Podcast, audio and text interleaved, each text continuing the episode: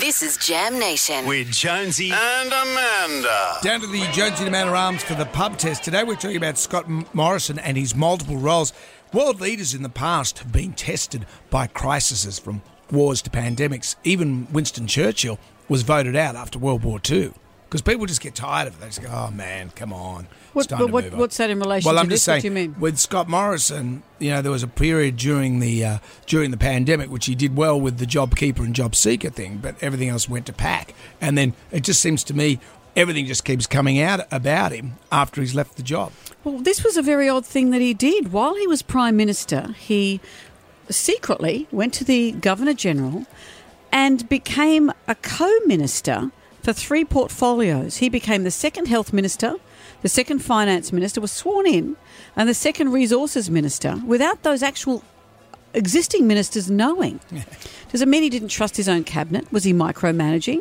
Was he uh, power hungry? What does it mean? It's like a sketch. When he was asked about this yesterday, he responded to Sky News host Kieran Gilbert on te- via text saying, "Look, I haven't seen what Anthony Albanese has said, but since leaving the job, I haven't engaged in day-to-day politics." Here's part of what Anthony Albanese had to say. This is uh, very contrary to our Westminster system. It was, it is unbecoming.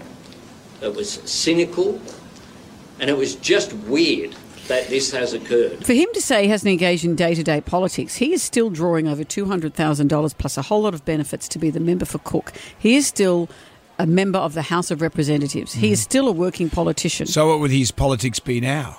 Just the local members of Cook, garbage bins and stuff like that. Is that it?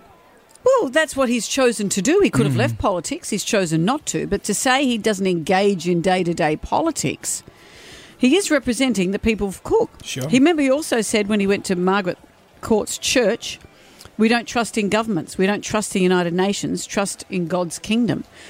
Well, mate, you were our prime minister. Yeah. How how cynical! If you don't want to be there, don't be there. Talk about quiet quitting.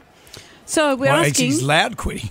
We're asking you, Scott Morrison staying in politics, has it passed the pub test? Time to go. Um, I think he's uh, outweighed his welcome. what he's doing is wrong. How can he turn around and say what he's doing, but he's still getting paid? I'm not interested in, in politics, but he's getting all the perks that go with it. Hell no. Uh, got too many benefits. What he's doing is dodgy. Definitely not. Collecting uh, fees and, and whatever the case may be, it's just, it's just a hard no. You can't be involved in so many different things.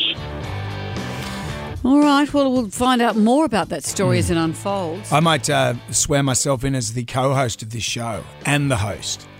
What do you reckon about that, Jonesy? What a great idea, mate. Good on you.